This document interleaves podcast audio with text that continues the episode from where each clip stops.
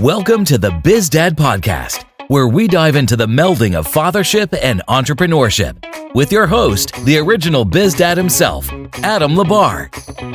Adam is a Christian, a former Air Force officer, a dad to three amazing kids, a coach, a real estate investor, and a business owner. On this podcast, he'll explore the unique journeys of amazing dads who are striving for greatness in both business and family. So, whether you're a dad who is an aspiring entrepreneur, a seasoned business owner, or simply a man striving to be a better dad, get ready as the Biz Dad brings you conversations to inspire, challenge, and equip you to be a better dad and entrepreneur. And now, here's Adam. What is going on, everybody? Welcome to the Biz Dad podcast. Thank you so very much for listening to the next episode. Um, today we have Marcus Long on. I'm really looking forward to having a conversation with him. He is also a military veteran, um, served 21 years in the Navy, but uh, um, also does a bunch of real estate stuff, which is great. So we could talk real estate and military all day long. So hopefully, if you're listening to this, that uh, that intrigues you. But also a father of two kiddos. But I will let him introduce uh, his family, his business, um, tell us a bit about him. But uh, Mar- uh, Marcus, thank you so much for jumping on. Like I said, tell us a little bit about uh, yourself, your family, and your business. Yeah, thanks a lot for uh, having me, Adam. I really appreciate the the opportunity to come on today and. really, you know, just for creating um, and promoting an environment, you know, where we kind of have these have these conversations to kind of uh, help each other out. And so, you know, as you mentioned, I'm a, a husband to my, my beautiful bride, Amy, and father uh, to nine year old Layla, nine year old daughter, and my six year old son, uh, Jackson. And so, you know, just a little bit of, uh, you know, kind of my background stuff. I grew up in most of my childhood, uh, one of five kids in, in Northeast uh, rural Missouri. And so I was kind of in, in the middle, a couple older brothers, a couple younger sisters. And and I uh, left it enlisted for the Navy. You know, right out of high school, and I left as I mentioned earlier. You know, I was a cryptologist. I did one tour at sea and got selected for a commissioning program. Went back to uh, uh, the University of Missouri, go Tigers, and. Uh, uh, after I got, that's where I actually met uh, met my wife Amy. Is while we were in college there together, and she was in the RTC program and stuff. I got commissioned in late 2007 and, and moved out to Hawaii and she kind of moved out there probably six, seven months later when she got commissioned and got orders as well. And I was riding subs. She was on a, a ship and stuff. And we got married during that uh, time in Hawaii.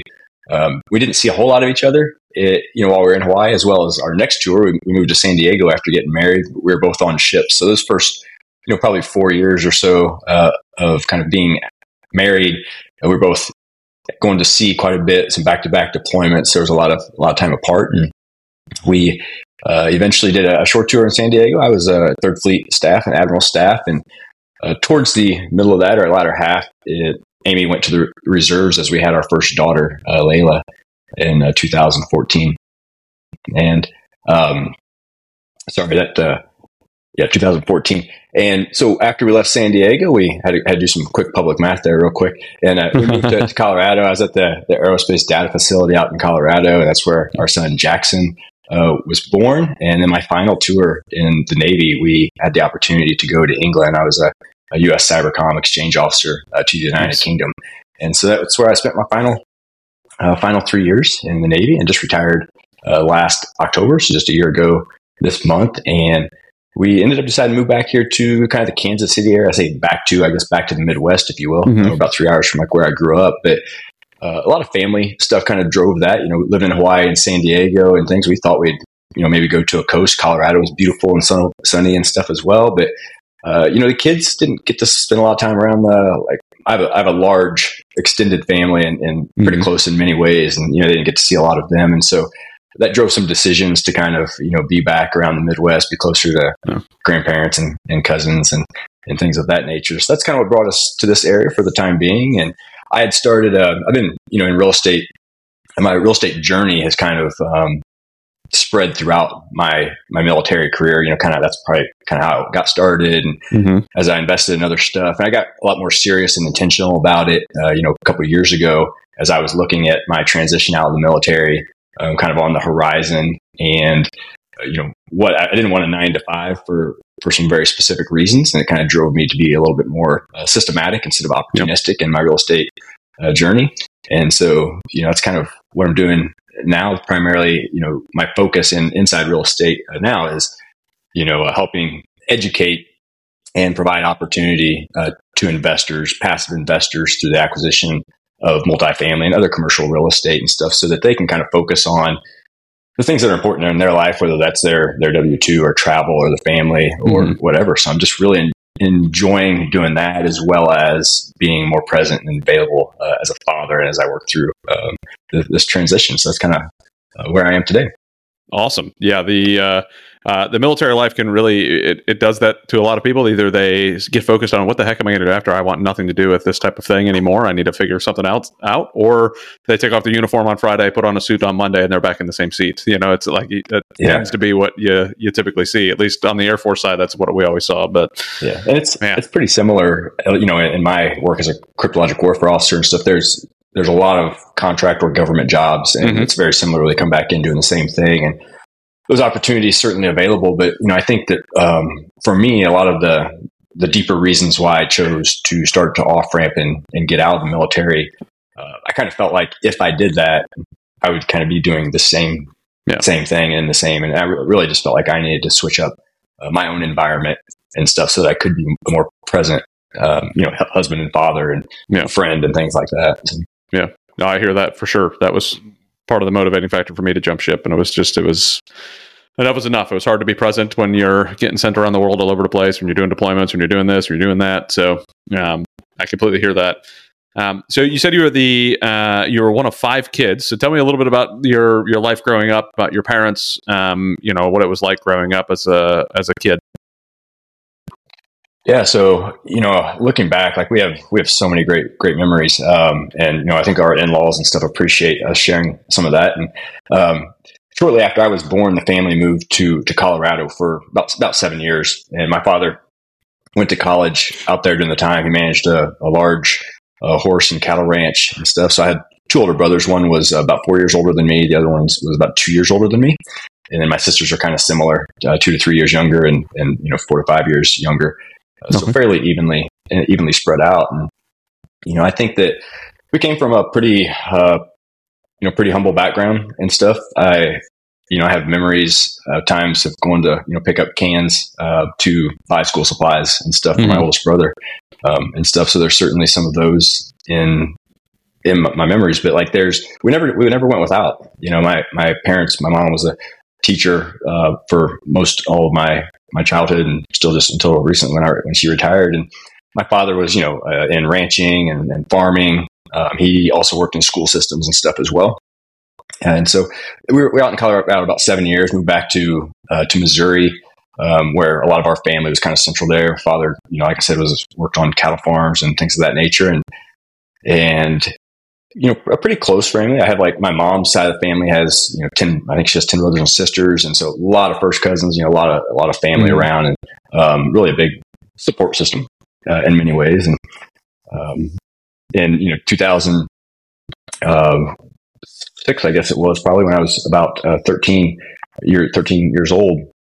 Uh, and we, my family started a, a business horse training and we had a tack shop and, um, you know, we raised a lot of horses and things. So I had a little bit of a family business, spent a lot of time uh, together there. And so as time went over, you know, I come from those humble beginnings, and even on the farm and stuff, never had, you know, um, a lot and over abundance and stuff. But I think as we look back, the memories that we we mm-hmm. created and stuff were probably more more valuable than a lot of the uh, the, the, tangible um, yeah. aspects. But so yeah, brothers, we were all like the siblings were fairly close. We, we had our sibling uh, sibling differences, uh, if you will.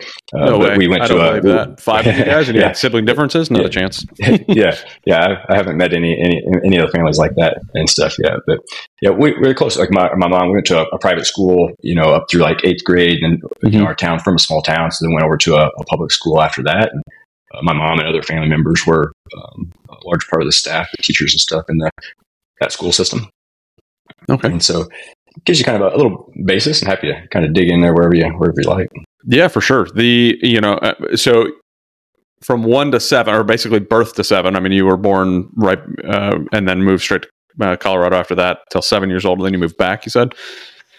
Yeah, um, we went back to Missouri, kind of where near where I was yeah. born, and that's really where I, I grew up uh, until I left yeah. Uh, for the Navy. Okay. So, you know, you, you mentioned the the experiences and one, one thing for me, um, the experiences were always the things that I remembered the most. Mm-hmm. I grew up very much, you know, uh, the only time we got to experience a, a, lot was like, like we never went on vacations. We never did any of that. That just, that there was no money for that. That so when the military moved my dad, that's when we got to go on a vacation because we were driving mm-hmm. across the country. So it was like, man, this is great. We get to stay in this really nice hotel. These really cool things. Um, but I think that it's it's led me to want to give the experiences to my kids as well and try to bring bring them around different places. And you mentioned in your bio um, that your kids have been to like eight or nine different countries. So do you think that yeah. um, y- your memory of the experiences there has wanted like led you to want to give the same thing to your kids or or was just you know hey i'm in england so we might as well travel around how do you think that kind of went so I, I, think there's a combination of, of things there, right? Is like uh, similar, you know, as you mentioned, we didn't take a lot of a lot of big vacations and stuff. You know, a lot of times in the summer, you know, we'd go to, you know, St. Louis for, you know, a long weekend, go to a ball game in the zoo and things like that. You know, went to Branson or whatever, but we didn't take a lot of a lot of large vacations and stuff either. Mm-hmm. But as we, especially today, you know, we're, we're in our 30s and 40s, all my siblings, and when we get together, uh, you know, as a family, as I mentioned earlier, kind of like we do have rich memories, and our, our in laws, yeah. like the spouses and stuff, point that out a lot of times. And they're like, man, I don't remember all this kind of stuff from our childhood and things. So I certainly do think that, you know, having an appreciation for the experiences and stuff encourage uh, my wife and I to want to create that for for our children. Uh, I think another aspect of the you know the, the wanting to travel and stuff is to help our kids be appreciate culture mm-hmm. you know, in many ways for, from both ways. Like the, right now, they've went to a lot of places in Europe and got to appreciate different culture and stuff like that. And um, we haven't done as much of this, but like longer term, you know, I also want to take them to other places like Africa yeah. and, you know, mission trips and things like that. So mm-hmm. that they can also have appreciation of culture and, and appreciation for the things that they, they do have. Because uh, I think that's a balance, you, you know, as we grow up and, you know, we talk about not having a lot uh, material stuff growing up. Mm-hmm. And sometimes that encourages us to want to provide that for our children. But, you know, I don't want to go far right and them have those things, but not necessarily an appreciation of how privileged, yeah. you know, you know, they might be. Yeah. So much agree with that. Yeah. It's, um, you know, we, we even asked our son, um, this is going to be the first year that we're doing it, but we asked the boys, um, you know, would they rather us buy them, you know, a gift or two or have an experience for their birthday? And it was overwhelmingly, now we want an experience. So, you know, we're going to take them on a cruise. They're going to go have some fun on their, for their birthday. Their birthdays are within like a week and a half of each other. Um, so we're gonna take the boys out on a cruise and go do an experience and go see go go check out Mexico and do different and like to me that is so much more important to understand that to get those experiences and those memories and where they come from. Um, uh, and and maybe that's because that's what st- sticks out in my brain as well as those are the types of things that I remember as a child um, more than just about anything else is the, the places that we got to visit.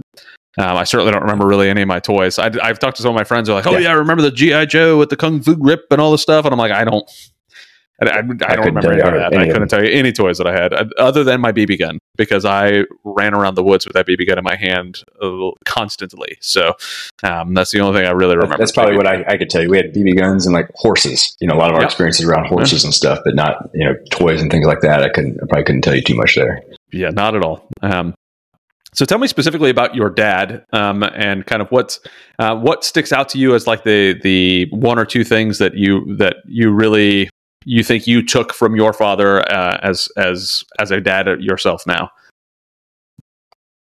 Yeah, so I you know I was kind of thinking about this, and I've had the opportunity recently to you know kind of ponder some stuff, and you know, Dad was pretty influential, still is, uh, but certainly like growing up and as I I left home and stuff, I spent a lot of time a lot of time with my dad, and I think that one thing is when I'm thinking about it and thinking about like some parents today and stuff, like dad was very present um, with us in, in general, right? Like, you know, he didn't have to be deployed military wise or, you know, he wasn't on the road and stuff like that mm-hmm. a lot. Like he was present around home.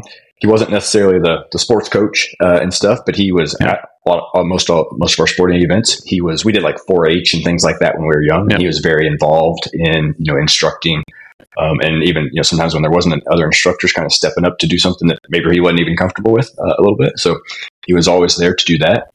and you know, very the family was all you know always went to church together on a regular basis, so always present. And as I mentioned, we were about 13. I'd worked on the farm even at a very young age and spent mm-hmm. a lot of time with dad. But when I was 13 is kind of when we started the uh, officially started the horse business, and uh, you know there was a level of he gave us a voice. You know, even at that young age, he gave us a voice in the business. He asked our opinion. Uh, there was a lot of expectation, you know, for the work that we did. You know, we learned a lot of uh, hard work, and I think uh, that said, that's a lot of the things that influence. And also, like mm-hmm. as we built that business, um, one thing I can tell you is like we never, we didn't do very much marketing in the business. It was a lot of word of mouth, you know. And I think a lot of that was uh, because of the man my father was. You know, he he was kind of a man of his word. Uh, he was honest with people and transparent. I got to you know kind of a firsthand look at that, like day in and day out. Like mm-hmm. particularly in the summer, you know, when we weren't in school, but even during the school year, um, you know, after school when I was home or things like that, just to see his interaction and stuff. And not not all children get to see their their parents in that work environment, and that was like his his work and how he dealt with customers. And so, I you know I think you know having a front row seat uh, to seeing a lot of that was pretty impactful. Um, you know, as as I left home and the man that I became, you know, in the Navy and my business and for my family. Yeah. Okay. So what were what were your roles at 13 years old um, in the business and you know in, in that in the ranching world? Yeah, so uh, I mean, we, we had some of the, the not so glorious ones, you know, like clean mm-hmm. cleaning stalls and you know the chores, the feeding uh, the horses and stuff. But uh, Dad Dad trusted us a lot too. Like he taught us, you know, he went, so he went to college for horse training and management. Okay. And, you know, he managed the ranch when we were in Colorado. And so dad taught us a lot at home uh, about horse stuff. And although, you know, we were focused on training, like dad had a lot of, he wasn't a vet necessarily, but he taught mm-hmm. us how to care uh, and do a lot of medical type stuff. And uh, my brother was actually a farrier, you know, did some horseshoeing and things like that. So he taught us a, a broad spectrum of skills uh, around that. And and, and how to train. And so we, we rode and trained a lot of horses and we rode a horse just like uh, dad did. And so, and yeah. our customers knew, you know, that sometimes it was a 13, 14, 15 year old boy that was doing a lot of the, the training, but dad was there mm-hmm. to kind of, uh, to watch and to monitor and, you know, step in if he needed to step in. But we, we probably took on a very, you know, he gave us very equivalent responsibilities as, as he was doing. Yeah. Awesome. So did, you, so did you guys like you guys trained horses for other people so that they could have a fully trained horse, like breaking them and all that type of stuff?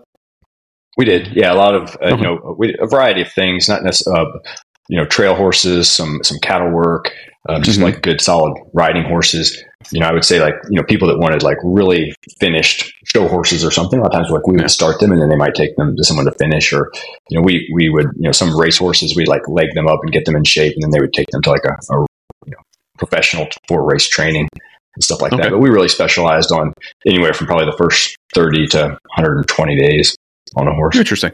Yeah, so I, I used to be a dog handler back in the day, and uh, mm-hmm. so I other people I've talked to, I mean, it, like training an animal is training an animal, so I'm always curious about how the, how that works. Yeah. So, uh, not that we need to get, spend a bunch of time in, in this podcast to discuss that, but I'm very I'm interested. That's uh, my wife loves yeah. horses, so if I could figure out how to do that to bring horses into uh, into her world, I'm sure she'd be thrilled. Uh, we just have to convince her to retire at 20, so that way we can do that and not have to worry about moving the horses. But um, yeah, it makes it a little more, a little more challenging. Uh, yeah, especially if we, you know, they send us to overseas again or something, right? So, um, good luck with that. Um, all right, so fast forward, um, you uh, you join the military, you get married, um, you have kids. Tell me, like, what what are your kids' favorite thing to do right now? Um, especially, I wanna I wanna hit on the fact. I mean, you've been retired for a year, especially over the last year. What has been kind of their their go to now that they've got their dad full time, quote unquote full time? Yeah. So, I mean, I would say that my my son is at the age that he's been he's starting to get bigger into sports, right? So, like mm-hmm. this year he had a uh, early on had a soccer. So when we were in England, you know, he kind of started playing like some soccer and and stuff at, at school. They had some you know lessons and things like that. But he's just at the age now where really the first organized seasons of soccer, uh, baseball, flag football, and so you know he's very much enjoying that. And and when he wants me to play with them, that's often, you know, dad, can we go in the mm-hmm. backyard and throw the ball? And sometimes in that, you know, in a 30 minute session, we, we do all three, uh, you know, do one for a little bit and, and, make a switch and things like that. So my daughter is, uh, she's a little less uh, interested in like team sports. She's a little more artsy. You know, she loves to loves to draw. She reads a lot, and but her kind of from a physical thing and stuff is uh, she's gotten into um, uh, aerial arts, aerial silks, and stuff like that since hmm. we kind of came back in the past year. And that was interesting. We we moved here and had dinner with a, a friend that I went to school with before the school year started, and they uh, her daughter was doing a similar age and was doing that. That's kind of what exposed my my daughter to it, and so we've got her into lessons doing that. She's really enjoyed it, which I appreciate too because it's it's artistic, but also something like physical, yeah, and and stuff for her to do. So those are some of like the kind of activities and, and stuff, if you will, that they've really been enjoying over the past year. Okay, very good. Um, and I would imagine just being involved in it is probably going to be a lot more fun. Uh, I don't know how how involved were you able to be with your previous? I know some military jobs. I I hear that. I mean, they, some folks I talk to, they're like, "Oh yeah, I work like six hours a day. It's no big deal." And I'm like, I don't. I never had one of those jobs. I don't know. Uh, but uh, um, what kind of uh, life do you feel like you had while you, as a dad, in the military versus now that you're out? Yeah. So you know, I will I will say that I was blessed in my final tour in England of the sense that it was a you know I wasn't at a military base; it was kind of a civilian closed job. Um, mm-hmm. I was like the only U.S. military at the location where I was, and um, of course, COVID and stuff happened too. Yeah. So I spent a lot more time at home. But in in that job, also like they did a lot of in England, they did a lot of the activities, particularly at the school that our children were in at the age they were in, like they went swimming during the school mm-hmm. day. They, you know, did a lot of soccer during the school day. Uh, they did a lot of that stuff during the school day. So that was nice from a organizational perspective and not having to, you know, run all over town for all these different things. But it didn't give us necessarily the opportunity to be quite as quite as involved, um, you know, with them. And of course, we we're at home a lot. Yeah. But I will say that, you know, prior to that, and and really one of the, you know, I've, I've kind of shared this story in the past a few times. Like one of the things that drove me to decide to get out of the military was in my tour prior to that when we were in in Colorado, and I was I was even on a you know shore duty, if you will, and I was you know working. I was away from home probably ten to twelve hours a day, um, mm-hmm. pretty regularly. You know, I was I was usually at the office at six o'clock, and generally was trying to you know make it home in time for dinner yeah. and stuff. And one one day I, I came home and it was like three o'clock and, you know, my daughter, I think she's three or four at the time. And she asked, you know, daddy, what are you, what are you doing here? And mm-hmm. I said, you know, I came home to spend some time with you guys. And she, she's like, but it's still light outside. and, um, you know, it was a, it was a, pretty immediate, like, um, yeah, that was hard for me to take. Um, and I, I was, uh, you know, at that point in time, I was still about, I don't know, probably three years from even being eligible to retire. Mm-hmm. And, uh, three or four, uh, you know, I'm not do the math right at the moment, but I, you know, I still had a few years left and I pretty much decided like, um, I have I really don't have any zero, you know, interest in promoting and continuing on. Yeah. Um, you know, I said, and that goes back to as I mentioned earlier. Like, I didn't want to just take off the uniform and come back in to do the same yeah. same thing in the same environment. You know, I knew I had to to off road. You know, so I would say er, early on, you know, not very. I wasn't very present. Fortunately, the kids were very young mm-hmm. at that age, and, and I, you know, I would, I would hope didn't notice, but obviously my my daughter did. You know. Yeah at, at that age. So I was blessed in England, and uh, but that was one of the very important things that I made this like transition over this past year. My decision not to you know have a nine to five or any kind of like specific W two, and, and even as I build my you know business as an entrepreneur, um, it it takes a lot of intentionality.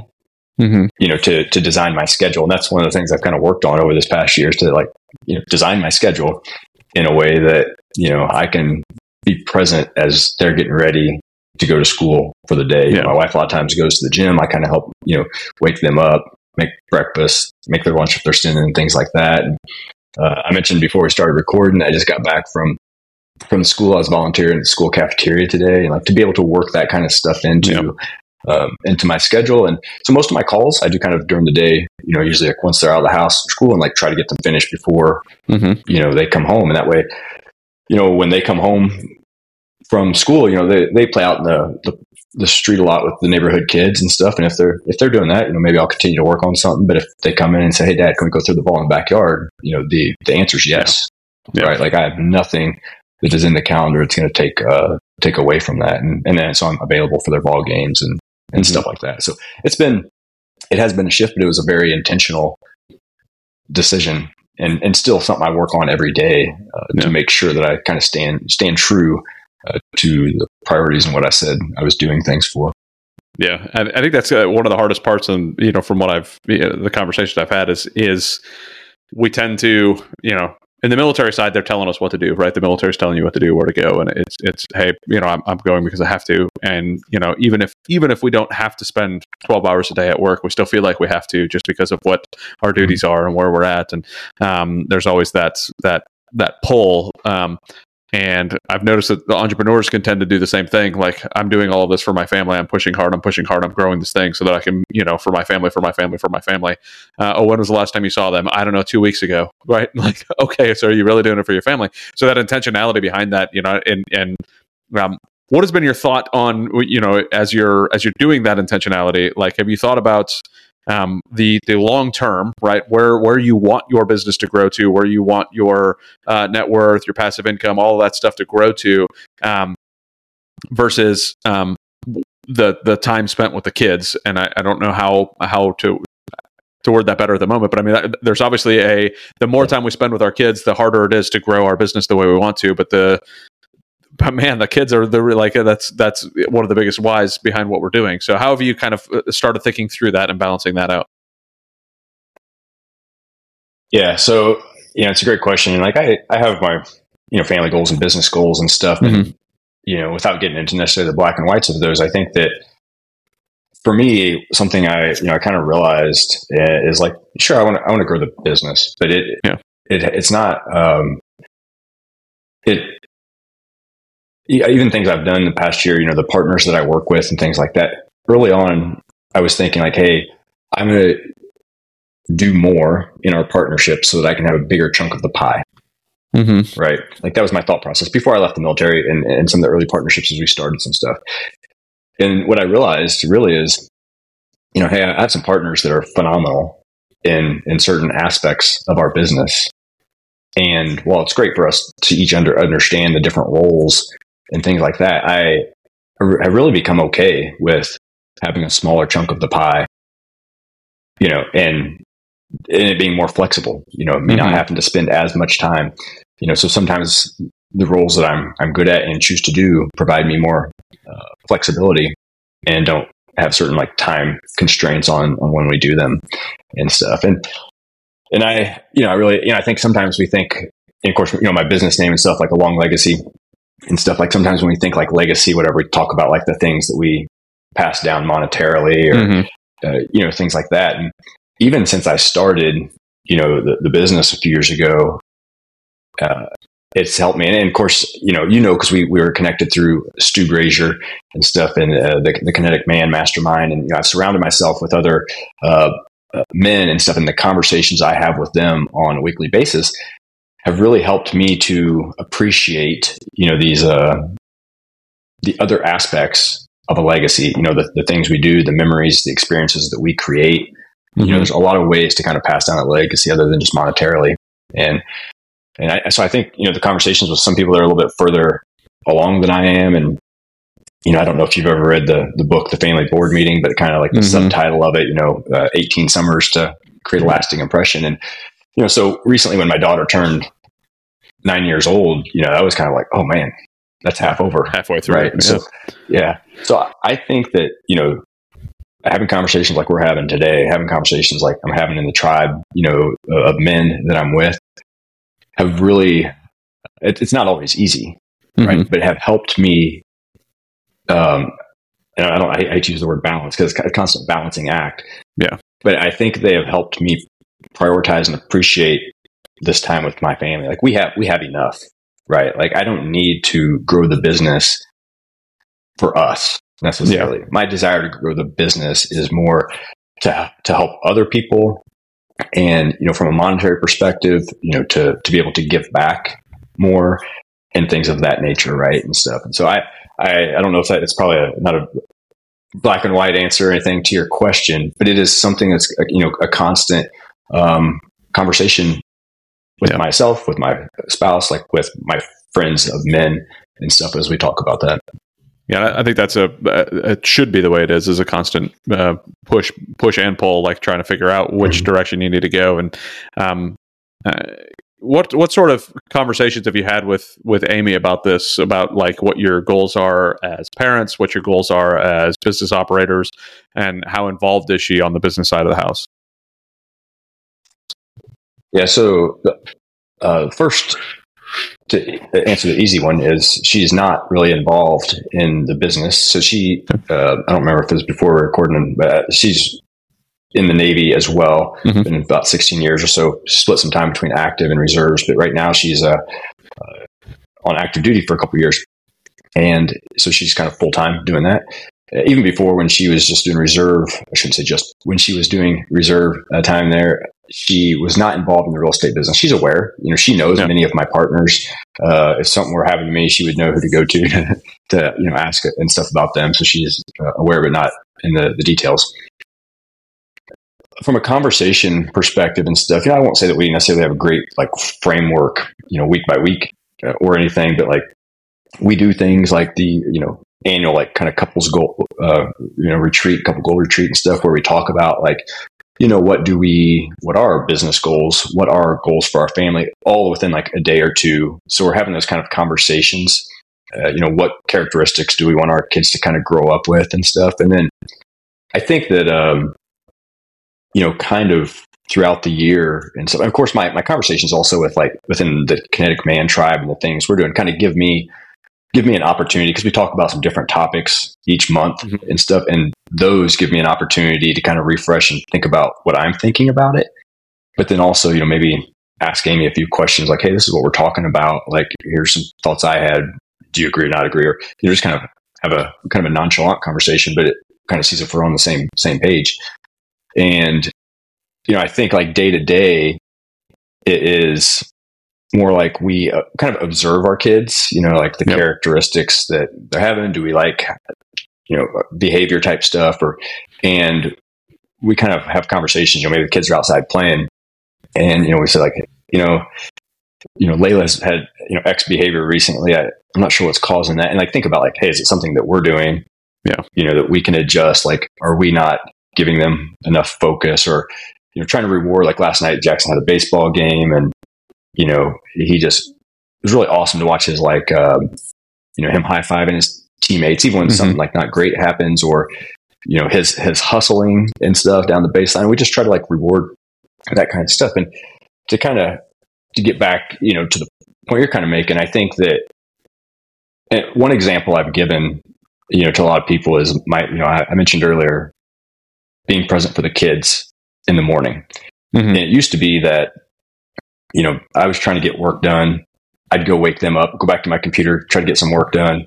They went back. They're not, they're not dressed right. Like I get upset because I get upset. They get upset. The yeah. whole morning routine was a, a, disaster. Yeah. And so that was one of the things when we came back, like I have an hour on my calendar that's like time with the kids. Yeah. Right. And it, it, it generally makes things a lot smoother where I can go wake them up and kind of be patient, you know, just kind of spend some time with them. You know, they know that I'm there for them. It's a lot mm-hmm. smoother of a, a morning and stuff. And so I think that we kind of let these like daily, um, you know, how's the family doing? How are the kids doing? Not necessarily drive the conversation, but I think we can see like, okay, maybe I spent a little bit too much time on the business and I need to focus mm-hmm. on the kids a little bit more right now and things like that. Whether you can kind of shift back and forth. So. Okay. Are you are you guys do you guys have the the type of relationship you and your wife that that you're able to call each other out on those types of things? Wow, my dog is jumping up on my desk. Lovely. Oh. uh, yeah, I think we do. You know, we we try not to do that in front of the kids. You yeah. know, uh, just yep. to, to try to to try to show that support. And I think that we are uh, yeah, we generally have that kind of conversation. And, it, you know, I don't know if it's always black and white where you're calling out like, hey, you really screwed this one up. You know, so sometimes it's kind of like, hey, you know, what's been going on and kind of asking to kind of see where the other, whether the other person is, you know, maybe, mm-hmm. maybe there's some stuff going on in my business that I haven't like expressed, but she might be able to see that, you know, kind of, uh, physically, or maybe I've been a little bit different the past week or things like that. And so she kind of asks and, and kind of gives me the, the hint, you know, that hey, you know the kids could use some time or, or, vice versa and stuff. So yeah, I think we're we're pretty good about being open. I think the uh, the harder part, probably for a lot of us, is being receptive. You know, Oh, yeah. um, of that. Like you know, is is even sometimes it. We often know it's the truth. You know, when we get called out, it hmm probably hurts because we know it's the truth, right? And so I think being receptive of that and trying to uh, adjust our actions, kind of going forward. Yeah, I, I mean, I, I think that reception, especially, uh, I, I don't know. This is obviously a generalization, but as men, we don't really, you know, want to want to hear some of those things. Like, no, I'm doing this because I need to do blah blah blah, whatever. And but but we do. We definitely need to be able to hear that. And tag, damn it, he got something off my desk. One second.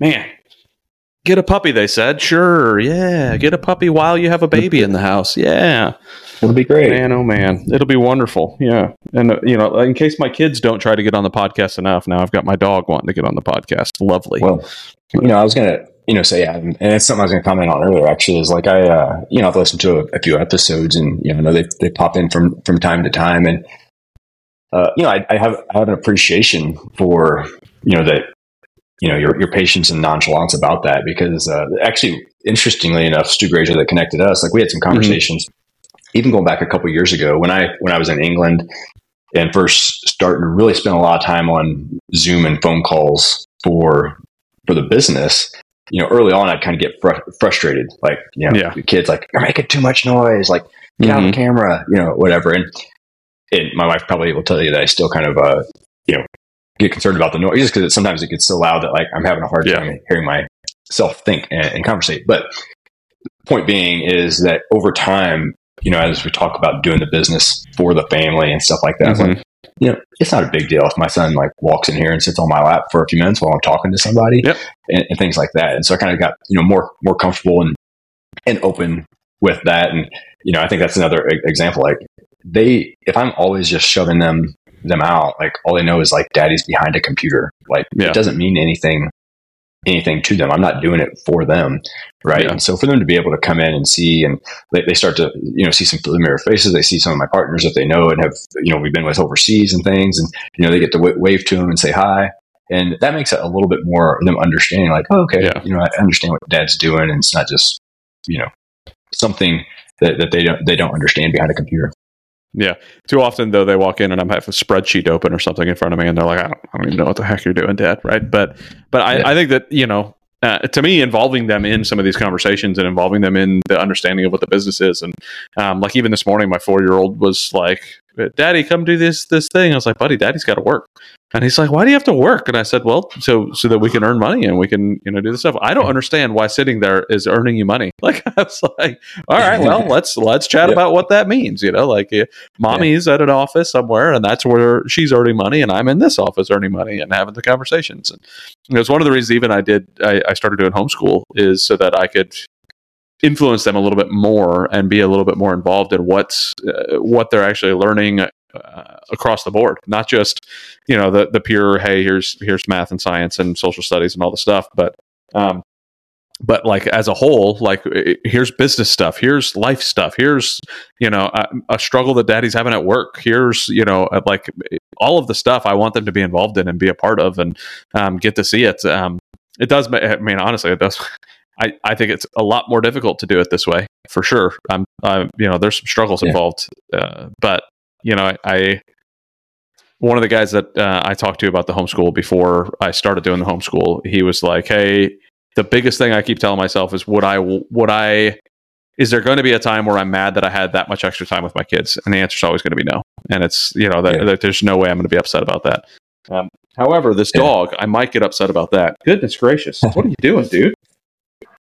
Yeah. Well, you, you know, I mean, we're sitting there like talking about like the kids, kids being around, like the homeschool and stuff, and you know, kind of, I mean, make it reminds me as I was talking about earlier, like the amount of time I spent with my dad, Yeah, you know, like Yeah. on the farm or things like that, and so there's a lot of lessons like, and dad, dad probably never like claimed to be like a businessman, you know, Mhm. uh, he and mom, like even today, like I help them like thinking about like investment type stuff. You know, they Yeah. they taught us when we were younger, like we you know we did the 4-H and you know sold hogs and whatever. And so they kind of taught us like, hey, you give X amount to you know church, and we save this much, and you can have this much for spending, and you know, so they helped us. Like we went and got like loans and you know basic finance type stuff. And mm-hmm. then by being with him every day, you know, we had like inventory in the tax shop and being able to do like a sales receipt for somebody or whatever. And so, like I said, dad would never probably consider himself like a businessman and things like that. But I, I learned a lot of lessons or at least like enough to kind of get me started and interested and, and go yeah, in a certain sure. way from the amount, amount of time I spent around him. And it's harder, you know, in some ways to do this when we're doing a lot behind the computer and stuff mm-hmm. instead of like out at the barn or in a shop or whatever that might be. And so sometimes it take, probably takes a little bit more intentionality, you know, for us to to try to incorporate them and see how we can you know share some of those lessons. Yeah, it's uh, uh, the intentionality. It, it, you know, I think I think that has been said probably six times since we've been talking. Just like being intentional, yeah. right? Uh, it's got to be a part of it. And and to me, I mean, it's it's mandatory. Like I, I, I used to say, um, and I still, if I'm completely honest, struggle with it. I'm, I'm trying to convince myself the other direction. But um, some people were like, "Hey, you need to be intentional about your calendar in so much that you even put the time in there for your kids. Like this is this is time for your kids in your calendar." And I used to hate that because I told myself I was like, "Man, why I don't want to just make room on my calendar for my kids and like they're just another part of my calendar." Um, and then somebody basically, you know, uh, verbally slapped me across the face. It was like, no, no, no. What you're doing is you're protecting that time so that nobody else can get involved in any of that time. That is their time, all the time, their time. And I'm like, man, that is a definitely a better way of looking at it. And like changing that perspective and that understanding of how I like how I even look at it, like the intentionality behind even perspective can change like the the um, the will and desire to do certain things. Mm-hmm. Um, so any, um, anyways, the um, uh, you mentioned a couple times uh, uh, church. So did you did you grow up in the church? Um, it sounds like. Um, and what uh, first off, what what kind of what kind of church, and then what what was it like? You know, uh, growing up in in your faith. Yeah, so my I grew up Catholic. I've been you know Catholic all my life. Um, my mom's side of the family was predominantly Catholic. My my dad grew up Baptist, later became a, a Catholic, and uh, today he's actually well, he's a retired uh, Catholic deacon. So, so, he, he became a deacon in the in the church after I had left home and stuff. Okay. But yeah, I grew up uh, a Catholic. The family, you know, always in, in, the church. By when we moved back to Missouri, we my mom uh, had a job at the Catholic school, and that's where we all went to to school. All my siblings and I went up into the eighth grade, and in you know, small town, everyone went to the uh, public school. So yeah, I mean, it was pretty, you know, admittedly, you know, at a young age, you know, you kind of, you know, our parents went, so we always went. And, mm-hmm. you know, sometimes I think it's easy. And I think this is, you know, regardless of, of faith and stuff, a lot of times it's like, it can be kind of routine and it yep. gets to a point where you, you think, oh, this is just kind of routine but how much am I, how much am I there present and, and stuff? And I think that's true. That could be true for adults uh, in reality and stuff. Mm-hmm. It's like, oh, I just, I go Very on Sundays, but are you really present when you, when you go? But I think it, you know, even if that it does become routine at times, I think that routine is important, uh, you know, mm-hmm. because the difference of, of when you are there or, or not. And there, you know, ad, admittedly, and I even, you know, I remember, you know, challenging, you know, my parents at times, like when it was time for me to get confirmed um, in high school, my parents helped with like the confirmation stuff. And, you know, the whole thing was like, you know, when you were baptized, someone else made that choice for you. And now when you're being confirmed, like that's you making that choice for yourself. Yeah. And I, I was kind of like, we're, we're in high school. Like a lot of us are still here because our parents want us to be here. Mm-hmm. Right. And it wasn't, that wasn't like a, um, me not wanting to be confirmed. I was just like, it still seems like our parents are kind of, you know, yeah. like, and that, it wasn't forced. You know, my parents weren't forceful. They, they had, were very good. And people that know them, um, know, especially with my dad being a deacon now and my mom does a lot of ministry and things like that. My, my parents are very open and easy to have conversations with about this kind of stuff. But, you know, and then, you know, when I went to, uh, I went to the Navy, you know, I, I never necessarily like left the faith, but it was, it was, became much more difficult. You know, you know how like yeah. deployments and stuff. Oh yeah. Things like not having, you know, you get out of the the habit of going to mass or, or church or you know whatever, depending on your religion and stuff. And just like any other habit, that can be very difficult to kind of to kind of come back to and stuff. And, and, there were sometimes I was on deployments where my faith was probably stronger, you know, because the mm-hmm. challenges mm-hmm. I was going to, you know, or even if I, I, wasn't going to mass on Sunday type of thing, it was still a you know, I, I, needed something. And, you know, that's kind of uh, one of the things I, I fell back on. And certainly as we, you know, started having uh, children, my wife and I became, um, you know, more, uh, you know, I'll say intentional and stuff again, but to make sure like yeah. we, we were, we were going on a regular basis. And, and again, even at a young age, I think if they're not always like present, but then like them seeing us there and involved and it, it drove a lot of our decisions uh, too as we were coming back to the states, you know, recently. And I live in a great county, uh, southwest of Kansas City. Public school system, you know, is is probably pretty solid, you know, for for public schools. Mm-hmm. And I, uh, you know, I had some friends that kind of, you know, asked me like, why these are like some of the best schools in the country. Like, why are you sending your kids to a private school? You know, paying money out of pocket to do that.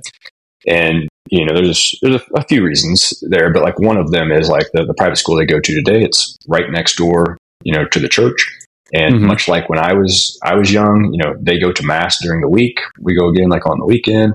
The church is very much ingrained. You know, church leadership is ingrained and works very closely connected with with the school. And you know that faith and that type of presence in the school system is just Uh, a part of their daily life. You know, yeah and stuff. And so it's, it, yeah, it's been a, a, priority, you know, for us. Awesome, and I, I, think there were some some parallels in what you're saying too with with the church and the business. Like like it, the business can become so you know it just is on autopilot and you don't really think about it. But if it's eh, but for having that system already there, right? And and you know the, mm-hmm. the Bible kind of lays out a bunch of stuff that we should be doing, and if we're able to, um, you know, especially in, in, the Catholic Church, there's even you know the, the, the Catholic Church has laid out a bunch of things, and that yeah. keeps everybody in that rhythm and keeps that business obviously not, not church not being a business, but keeps that business right. rolling the same way that if we have that stuff set up in our business and that stuff set up in our life, um, sure it may be routine but that means you're routinely checking the boxes and making th- making sure things happen that help kind of move those things forward. Um, but i think you also hit on a point that you know if it becomes too routine and you're not thinking through those things are you really growing? Are you growing in your faith? Are you, is your mm-hmm. business growing the way it needs to be? Are you growing as a dad the way you need to be? Or are you just hitting the check marks to make sure that you know you're fulfilling the the requirements this you know this week for you know insert you know part of my life here? Um, uh, what have you done to kind of avoid that? Um, I'm going to turn that back to the business side. Like, uh, have you found that being a thing in the business side for you um, uh, before or or currently? Um, and if not, why do you think you haven't uh, found yourself just stuck in a routine? So, yeah, it's a. I mean, it's a good question. I don't know if I would necessarily say I'm felt super stuck yet. I'm probably like on the mm-hmm. earlier you know, the earlier, there's been enough like transition a little bit, right? The first couple yeah. of years that after I started, it was kind of before I retired. And yeah. it was, you know, I was working the military job during the day a lot of times. And, and, of course, this was in England. So I'd come home, you know, usually a couple hours in the morning before I went to work.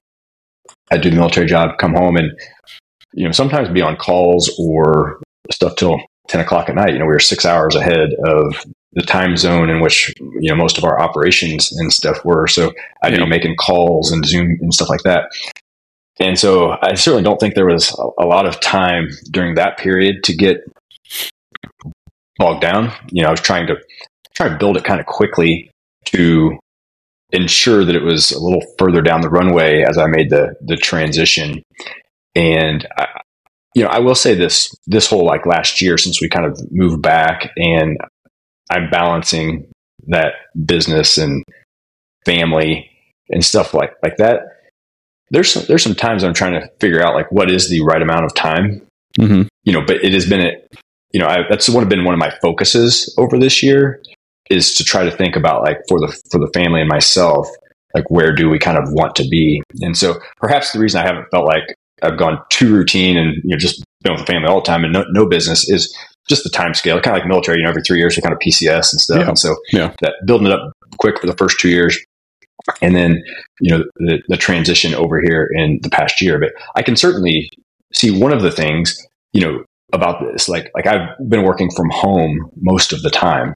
Yeah. And I, I realized very quickly, like, I, I don't really enjoy it that much. I like the, the ability to be able to do some stuff from home, but I'm also pretty social. And Yeah. stuff, right? And so a, a variety of things like, you know, there's other aspects of mental things like we don't think about. Like it's super sunny here today, but we have like mature trees right outside the house, right? And so it's like it doesn't look like that much like natural daylight in the house. And Yeah. so I think just from a mental uh, health perspective and things, like I am, I've become like self aware, you know, of, over some of these things over the past year when like I'm the only one in the house. It's not super sunny and things like that. And so I'm Mhm. trying to figure out, like, I recently, you know, started going to like a co working space sometimes to Nice. like just break up the environment, be around some other people and do things like that. And so that's some, you know, kind of uh things I'm trying to just to do just to, you know, see what kind of, what works, what doesn't work, what kind of feels Yeah. right. And, you know, just make some adjustments. Yeah, I'm selfishly asking that question, and because I I, I find myself doing that the uh, almost the routine stuff to the point where I, I'm um, doing more transactional work at this point as for as, instead of transformational. Like it's just like okay, let me just knock these things out because I know they need to be done. And it's like, man, I really like I'm not moving the needle as much as I feel like I should be, or mm-hmm. where I'm going to be, and like I'm catching myself in that rut. And maybe it's because of the same thing. Like you know, the military forced you to kind of move around all over the place and do different things, and that that forces you to kind of adjust your adjust your clock uh, right about the time you're getting into a good solid routine on on you know doing those transactional versus transformational. They're like, ah, you're going, Yeah. go learn something new. Yeah, I, I can I can really appreciate you know that uh, that aspect of what you just said though because um, I, I can see that you know in in my own routines over this past year is you know trying to protect that time for kids on the front or back end of the, the day and you know have a number of calls. Like I, I do I do some coaching you know real estate coaching in a, in a mastermind. I've also been you know doing some real estate coaching in or not real estate coaching inside the Kinetic Command and so I have some of those things kind of you know kind of give me some purpose a little Mhm. bit outside of my own business necessarily. But also in between some of those calls or you know maybe calls with investors or whatever sometimes you are doing those more you know transactional or you know just checkbox type things. And one of the things i've done probably in the last three or four months is i, I hire a full-time assistant and that has not to say that you know i'm still working on that you know our processes and our, our Mhm. relationship and what she's doing and things. But one of the things I have found is a lot of those kind of checkbox type things between calls or whatever, I'm starting to be able to hand off to her. It's like when we get finished recording this podcast, I'm not like, oh, I need to do X, Y, Z. You know, it's like, okay, she has that. And, you know, maybe I can Mhm. block off some more time for those like transformational things Yeah, that you're talking about, right? Instead of like just always have, I mean, us entrepreneurs, we always have a thousand things running through our head. But yeah, if I can get you know 900 of those off of off of my head, maybe then I can kind of you know hopefully try to create a little bit more time where you know I have some focus and you know whether I'm creating some content or creating something educational. hmm What sort of tasks have you passed off to the assistant? Well, first of all, how long have you had the assistant? Uh, since the end of July. Okay. Um, and then what kind of tasks have you passed off, and how have you made a um, a system, if you will, to to make sure that the things that all those checkmark things are still getting done, and you know, like the yeah, the mechanics behind that. What does that look like? Yeah, so we're I mean we're certainly still you know building building some of that as we go, uh, but you know because one of the things is like when and this is probably one of the reasons I delayed for a long time, even though I said a long time ago I was gonna gonna hire somebody is Yeah. you know being able to teach them certain processes within my company when I'm the only one, there's a time commitment for me to you know record a video or whatever that is Yeah. to to send. But so some of the things you know that she's done for doing for me is you know a lot more like say we're on a podcast, right? Like instead of me creating a lot of the content for it, she'll do some audio clips from Mhm. podcasts. I guess you know a fair amount, so like things like that to create for our, our social media. Uh, things like you know she kind of helped draft some of my like you know newsletter or investor reports uh, and things. And of course, I you know you know usually I'm the final one to push them out, and so that's kind of Yeah. at this point early stages. She preps things, and I kind of like look through them.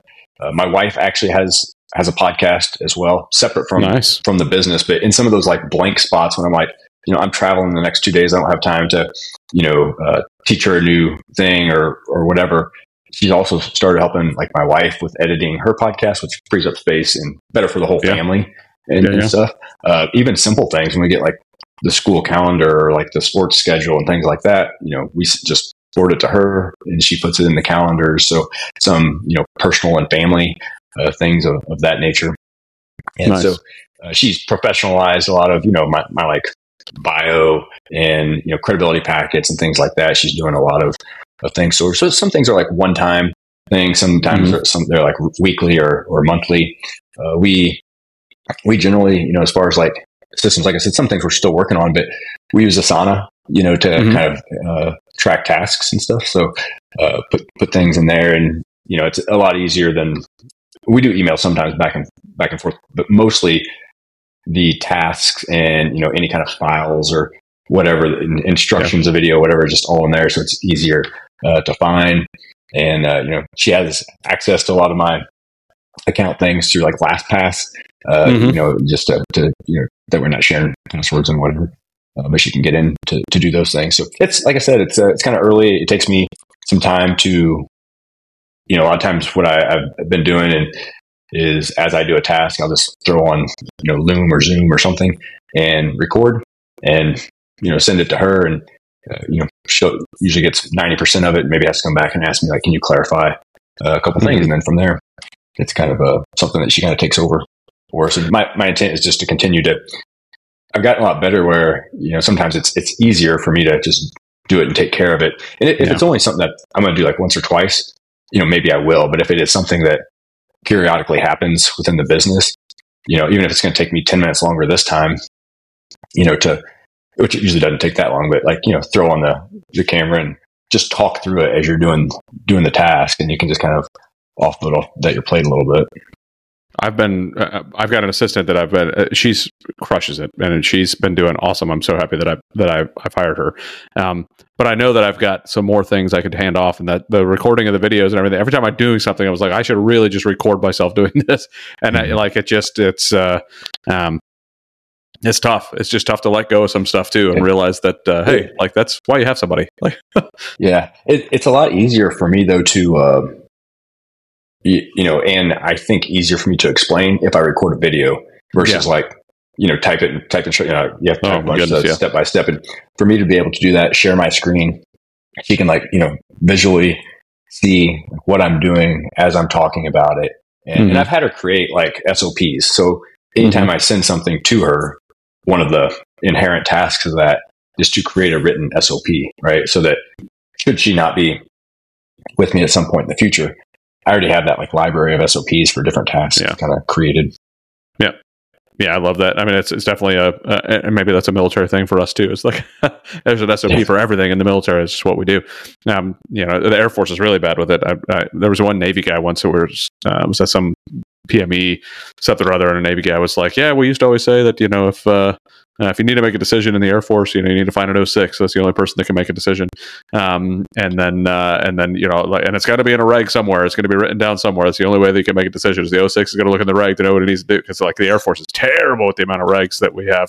Um, it's unbelievable but uh, but I, th- I, think the SOPs are are extremely important um, inside the mm-hmm. business side of the house. But um, so uh, back onto the business stuff a little bit. So your kids what do your kids think you do in business? And like how much do you expose them to what you do? And what you know what is their kind of uh, understanding of what you do at, on the business side? Yeah it's you know it, it's interesting. And at the at the age they are it's hard for them to have a like in-depth understanding necessarily but yeah. i'm trying to uh try to teach that a little bit more. But it, it is funny sometimes when i say like oh i was talking to so and so and, and they're like, like, oh, Adam's doing real estate or Adam's in real estate also, mm-hmm. and like, you know, sometimes like I, I want to ask them like, what does doing real estate mean? but like, uh, yeah. Uh, anyway, yeah, you know, but they, um, you've tried to teach them a little bit of lessons, so you know, not to get too far off track from that question, but you know, we've played like the uh, cash flow for kids and, and things uh, like that, you know, on some of the, the finance level and things. So they are starting to grasp a concept around like assets and liabilities and things of that mm-hmm. nature, right? So there, I, I use that to kind of relate in some other things we do in the house with you know appliances or whatever, trying to teach them some of those baseline uh, finance uh, terminology and, and skills, if you will. But they, I, I've taken them since we came back to the U.S. like down to Tulsa. So Tulsa is where mm-hmm. a lot of our uh, apartment communities are down there, and I've had the opportunity to take them down there and try to explain and talk to them about like, hey, these are the people that we provide homes mm-hmm. for, or like we have like on-site maintenance and uh, leasing and stuff. Like here are the people that we provide a you know a job to, and so they have mm-hmm. some other like tangible things. So like they they're well aware, you know, that we acquire apartment complexes in real estate. They're they're well aware that I spend a lot of time talking to our like investors who invest with us. Yeah. And but I would say up until this last year, it's been harder to kind of get them to grasp like what it is with yeah. real estate and stuff. But now that I've had the opportunity for them to like put eyes on, and so I think that that starts to come across a, a little bit, a little bit better. Um, yeah, but other other than that, they know I spend a lot of time behind a computer screen. that that's yeah, my kids definitely understand that between the computer screen and the cell phone screen. Um, what uh, do you have intentions later on to kind of expose them a little bit more? And if if you do, what is that? What are you hoping that that looks like as they grow up? Yeah, I you know as I'd love to kind of get them more involved in, in the business and not like in a um, any way to kind of push them down the, that road if mm-hmm. that's not the road that they they want to go about, but mostly just so they kind of understand the power of, of real estate, you mm-hmm. know, and the options that are available to them. Like a lot of people just don't know, like, oh, I can be a part of, you know, uh, acquiring apartment complexes or, or yeah. single family or whatever, whatever kind of real estate it is. Understand the pros and cons of things. And so, you know, one example recently, so this was actually before uh, I hired my assistant, but I think it's probably still important that I allow her to do it on occasion is I was working on like a newsletter or an investor report or something in uh, inside. I use Active Campaign and mm-hmm. uh, to send stuff out, and so I was working on something. My daughter kind of walked by, and surprisingly, she was interested. Right, like most times I'm behind a computer, it's like ah, whatever. But yeah. she's kind of like, oh, what are you, what are you working on and stuff. And so, so I kind of showed her how I created this, and you know, pulled pictures in and typed some stuff here. And she asked if she could help, and so I was like, yeah, sure, you know. And so I kind of like let her I was showing her how to use the Active Campaign software and you know how to do different things, and she re- was really enjoying it, right? And so I think that that that, that was kind of cool for me because a lot of times, you know, when they see see us on the phone or all this kind of stuff, they're like, ah, real estate's kind of boring, you know. and so whenever she's excited about something else about it, you know, it's an opportunity just to kind of bring them in uh, to the loop to see different aspects of it, if you will, and uh, even like this back in early summer, I was speaking at a conference, a three day conference down in Nashville, and the family went with me uh, down there. And I didn't, you know, didn't make the kids sit through uh, three days of uh, real estate presentations, but they did come in, you know, when I was speaking and mm-hmm. stuff. And they also kind of stayed in the room. My wife and the kids stayed in the room for a couple more like motivational uh, speakers, if you will, not necessarily real estate specific. But at one point in time, my son started to get a little, uh, a little antsy so my wife was mm-hmm. going to take him. I asked my daughter, you know, do you want to go or stay? And she's like, no, I want to stay, you know. And so that kind of, you know, made me a little warm in, in, inside, you know. And so things like that, the, the active campaign, like exposing them, like it was kind of intentional for them to hear some of those motivational speakers and yeah, for sure, see that there's some other stuff around the real estate other than you know the boring sitting behind the the computer uh, thing. So, like I said, I, I don't want to push them into anything, but like open up those opportunities and I, you know, kind of see when they, they do get excited about something to see, you know, how they could maybe, you know, wh- where they, where they're a good fit or what they're interested in. Mm-hmm. Yeah. For me, I, I'm a huge why guy and I've trained my kids to ask why all the time as well. Like, why do you do this? Why do you do that? Why do you do this? Um, so I've done what I can uh, and I know I could do better, but to show them the why behind why Daddy sits behind this computer all the daggum time, right? You know, mm-hmm. and uh, you know, I've brought them to different properties that we own, um, talk to them about the work that we're doing and what you know having that exposure so they understand that why. Um, uh, i need to do a better job of reminding them you know um, so that they can they can have that connection uh, as to just just what you know what kind of impact we're able to have in the world and you know what we're doing and um, uh, uh, same thing, similar to, you know, we've got ADPI, we've got our conference at the time of this recording next week. Um, and I'm, you know, by the time this comes out, it'll be already months ago. So it would have already been a very successful, exciting uh, conference. But now next week, we, we've got our conference. I'm bringing the kids with. Uh, they get to go and see, you know, see what the company's doing and how many people get to be impacted by what we're doing and um, hear the stories and be involved. And I'm like, I, it, it excites me that I get to expose them to that sort of thing. Um, mm-hmm.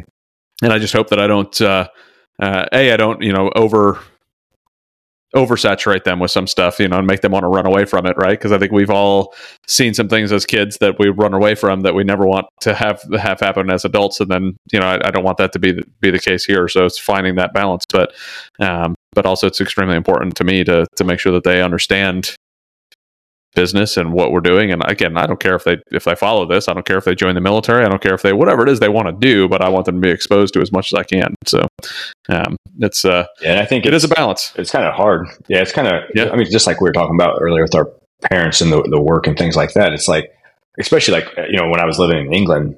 It was mm-hmm. really difficult because I couldn't like physically take them to our properties or whatever. Yeah. So a lot of it is like just talking or trying to explain or whatever. But now that we're you know we're back here and you know, it, it, still takes some effort. You know, it's three and a half hours, you know, to three and a half, four hours to a lot of our, our properties and stuff from where we live to Tulsa. And so, you know, it has to be kind of planned out to go down there, you know, in about three weeks or so, they're going to go down there with me for another weekend. Mm-hmm. And so you have to kind of plan that out to be able to take them or to go to conferences and things like that. But I, I think it's in, important for them to have that exposure whether it's something that they you know take on and, and, run with early on after school or you know and if not maybe not. Maybe they like you said they go do something else uh, eh, but it, it's i think it'll be in the back of their mind right? They'll always at least will been have exposed and, and, know that it's it's an opportunity and um, you know, it might be a few years down the road but i think it will be impactful. Yeah. Um, so what is one area you think you are absolutely crushing it as a dad? Mm man, this might be a better question for my, my wife. I'm not sure. Uh, like like anything, no, it's time to teach your own horn. Let's hear it. Yeah. yeah. it's always hard to write our own eval and fit rep and stuff mm-hmm. in, the, in the military, isn't it? So, I think right now, and I kind of alluded to this earlier, is one of the things I'm most proud of in the, in the last year is saying yes uh, to my children when mm-hmm. when they desired my time, right? And that seemed that might seem like very simple um, and stuff, but uh, you know, certainly, as I mentioned earlier, it was hard in England even at times because I get home from my work. I was trying to build this business. A lot of that was in the evening, and you know, mentally, I was thinking I was present with them. My my desk was in the corner of the living room, and they're in the mm-hmm. same room. I'm like, oh yeah, we're spending time together, uh, but it wasn't quality present time, right? And so, in the in the last year, all through that like you know calendar planning and everything like that. Uh, right now, like I, I really really desire to say yes when they ask for my time, and there are some instances in which um, they ask, and I'm like, man, I really wanted to do X right now, or I have mm-hmm. a thousand things to do. And uh, uh, I think for the most part, I've been good at pausing and just kind of you know, not yeah, in a little bit or whatever. It's like yes, we can go do that uh, right now. And you know, sometimes it's only 15 minutes. You know, whatever they ask yeah. you to do. Sometimes it, literally 15 minutes later, they've you know the, the neighborhood kids or whoever are here and they've shifted gears and and doing something else. But I just think that it was very easy for me to say, yeah, I'll do that in a little bit before. And then by the time I was done, like, okay, they've done, I was, I almost celebrate that they'd found something else to do you know, so that I could continue to work. And yeah. so I think that mental shift for me to be, um, to say yes 90 plus percent of the time uh, when I can has, uh, something I think is important that I'm doing, doing pretty well at the moment. That's awesome. Yeah. I mean, that, uh, and that's a, extremely difficult thing to do, especially when you're the type of person who's wanting to be productive and get your business yeah. done and go through all the stuff. And you know, so what what kind of tips would you give a dad out there that is struggling with that um, um, to to help them kind of ease that that concern and try to and actually be able to execute and saying yes to their kids. Uh, yeah, I mean it's it's hard. We, have uh, I think we you know we've talked about a lot of different aspects of that. I think one thing is the mental thing for me. It, you know, sometimes it's been like literally like reading some books. You know, going you know mm-hmm. like the uh, the family board meeting, like when you mentally think like, man, I only have 18 years, um, yeah. type of stuff, or the, you know, when we look at statistics of the percentage of, you know, how much time we spend in those first 18 years with our kids versus like after that. And like, yeah. So often, as we mentioned earlier, as entrepreneurs say, Hey, I'm doing this for the family. But by the time this is where we want it to be, they're gone right? And you know, out of the house, you know, Mhm. and so am I really going to get to enjoy whatever it is I'm trying to achieve in the business and stuff with them if if they're already gone? And so some of it might, you know, depending on where people are, what they have already done and stuff. I mean, it, it might be, um, you know, some education, you know, or reminders from that perspective. Some of it could be, you know, joining, you know, I, you know, I think, uh, you know, tribes like we're in with other men that are, uh, in my opinion, pretty high performing um, individuals that have likely went through some of the same challenges, right? I think that Mhm. a lot of times we keep it to ourselves or we voice a bit. Man, when we're when we're in these these tribes, like a lot of these men have uh, have gone through or are going through similar things, and I I think that has been really impactful for me this past eighteen months or so as well because it's not just like you go you know read a book and okay yeah ninety five percent of the time, but it's like it's this continuous Yeah. cycle of every week we're having conversations and we're going to drift you know we're going to drift but one of those men are going to make a comment or or check us a little bit and kind of bring us back where you know they're going to say like hey you said saying yes to your children was a priority hmm but why so why aren't you saying yes to your your children so you know as, Yeah. as we kind of talk through this a lot of those like joining a tribe with other men might be one of the most important tips i could Yeah. probably give because all these other things that i'm thinking about like designing the calendar and all of that kind of stuff those are the types of things that you know the men can kind of check you on a little bit Yeah. as you're having those you know continuous conversations for me, I think that that adding that that extra piece of the why as well. Again, I'm I love to know why things are happening. I um and I've joked about it previously on the podcast, but that might be why I didn't fit so well in the military uh, there towards the end is because I really started to ask why an awful lot, and the military doesn't really like that. They're like, eh, well, because we Yeah. said so, and that well, that's yeah not. do I don't. Yeah. I don't really like that. Like, I want to know why I'm doing it. I, I feel like I'm wasting my time, right? Um, so if you really want to have that involvement with your kids, if you want to have that stuff going on, why is it that you want to be able to say yes? Like, truly, why is it? Not, oh, because I want to be there for my kids. Okay, great. We all want to be there for our kids. Um, so, like, why is it that, like, what is it that you feel like they're going to be missing out on? What does it feel like you're going to be missing out on? Like, write it down, understand what the reason is behind it. And, you know, um, you had a similar situation with your with your daughter when she was four, and, and you know, why are you home? It's light outside. You know, when when I had my son come running up to me, taking the trash out, daddy, daddy, daddy, don't leave again. And it's like I don't like. To me, I I tie that back oftentimes to my why. Like to me, that is Mm. like those kids, that face that I never want to see again is why. You know, like that's why I'm going to go say yes right now. That's why I'm going to go walk out the door. That's why I don't stop them from coming into the podcast. That's why I want to make sure I'm always there. Um, so if I can replay that face in my brain again and go, no, this this is why, like, and I can tie that to something. That's why I'm writing this down on my calendar. That's why I'm starting this podcast. That's why I'm having this conversation with Marcus because I don't want to see Yeah. that face again. Um, that's awesome but man, it it's uh, it awesome, but man, does it hurt? Uh, you know, yeah, it, yeah. it's well, you know, I agree, but yeah, it's it's it's awesome that you have something identified that's that strong, right? Yeah. To, to to be able to kind of hold you to it and to be able to to recognize that. And I think that, I mean, that alone is is a step further than you know. I would be making up a percent if I said, but a, a vast majority of of men Mhm. you know, uh, you know, too often we just we, we take the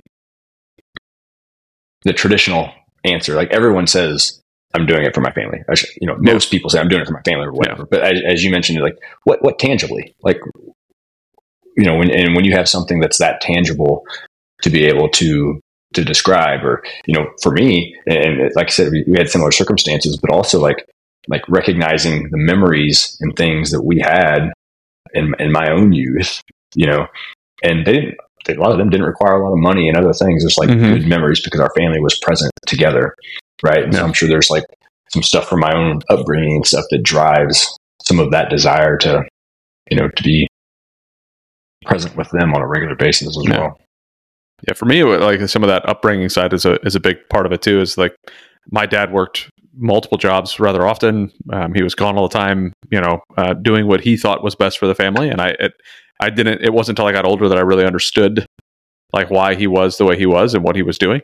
Um, uh, but then it it ties a lot into why I'm doing what I'm doing as well. It's like no, I want to I want to I want to be here all the time. I want to take them to golf practice. I want to be there for, you know, when they go to hockey. I want to be there for all this stuff because I didn't really have that a lot and I, I was missing that. Um, uh, I try to boy, and I, I'm not always, as I'm saying this, I don't feel like I do a very good job with it. But it's it's one of those: are you running away from something, or are you running towards something? Type of things, right? Yeah. And I, you know, I, I don't want to always be running away from what I what I missed, so that I can be running towards what I think they need, but more I want to run towards them all the time and what they actually need, not versus what I think they need. So uh, it's a conversation that needs to be had with the kids too on what like, or you know, it's not like a what do you actually need out of me as a dad, right? That's not that's not what I mean by the conversation, yeah. but more like understanding who they are as a as a, a, human being and what it is that that drives them. What how do like what kind of things do they feel is love and what kind of things do they feel mean something to them that I can provide um, and I, I think that's going to make a big difference. It's it, you know it's interesting. You you joke around about that, like not being the conversation, but um, you know you might be surprised. Yeah. Sometimes if you just ask, you know, may, maybe not what do you need of mm-hmm. me as a dad, but maybe it's you know how do you think I'm doing as a dad, right? Like. Mm-hmm will be blatantly honest. We had to be prepared again for that reception. Like they might say something that we uh, we didn't see coming or don't really want to hear, but they'll be honest a lot of times, right? And I think and we can probably filter some stuff if it's just mm-hmm. like, oh, we don't we don't buy them all the toys in the world that yeah. they want. But there there might also be some some pretty valuable um, something they say that that is pretty valuable that we don't forget mm-hmm. and that we can assign some action uh, to it to kind of address that. You know, right. there might be something we're not doing that they would they would love for us to to do with them, or something sure. we all we do that they're like, you know, why do you do that? So I think even point, so even to what you said though, like you know, you're not buying me all the toys in the world. Okay, does that mean that me as a father, am I putting like uh, uh, are are my wife and I putting tangible things on such a pedestal that they think they need to be owning all these things? I mean, obviously, every kid wants to buy a bunch of stuff. Mm-hmm. Don't get me wrong. It's just a matter of uh, how can we change that perspective too on on what yeah. what that is. So they could be telling you something that is nowhere near what they're saying, but they're still telling you something, right? Um, yeah. Absolutely. But what what do you think um, to go to the opposite end of the spectrum? What do you think you're really like missing missing the boat on as a dad that you think that you should be that you're either already working on or that if you were honest you should be working on?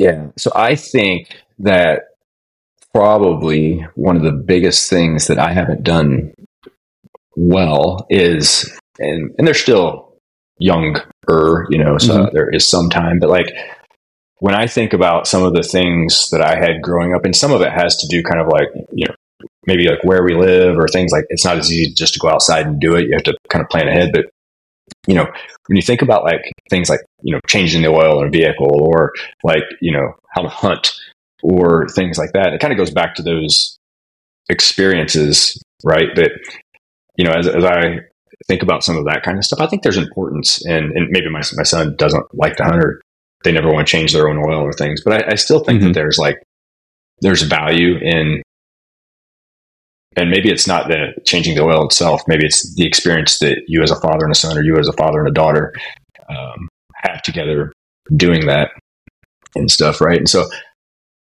I think that I have to be, you know, I'll go outside and play ball with them and we as a family, you know, have done the, you know, we're traveling and that's, you know, done some of that. We can plan to continue to do that from an experience perspective. Uh, but I think I have to be more willing to, uh, and, and some, sometimes it's probably a fear of my own, like, man, I used to change my oil. I haven't done it for a long time. Or like with all the moving around, like, you know, we have, I have some friends that go on hunting trips every year, but, uh, and I enjoyed hunting when I lived in a rural yeah. area but I haven't been hunting for a long time. So now it's like this fear like, oh, do I even know how to do some of these things anymore yeah. that well? You know, it, to be able to actually teach them without going to, you know, YouTube University uh, or something. And so uh, they're young, you know, and at nine and six, I'm not sure, you know, there's probably plenty of examples of, of those, but I, I think as they kind of get up into their double digit, you know, years, some of those things uh, could be important moments. Mm-hmm. You know, and not not I use those kind of as a couple of examples. There's probably a lot of a lot of other things, but okay. So uh, is it is it more?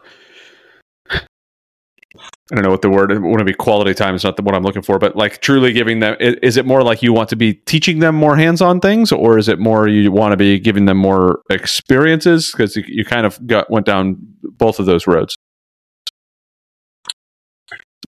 Yeah, I don't I just um I don't necessarily know that all those Yeah.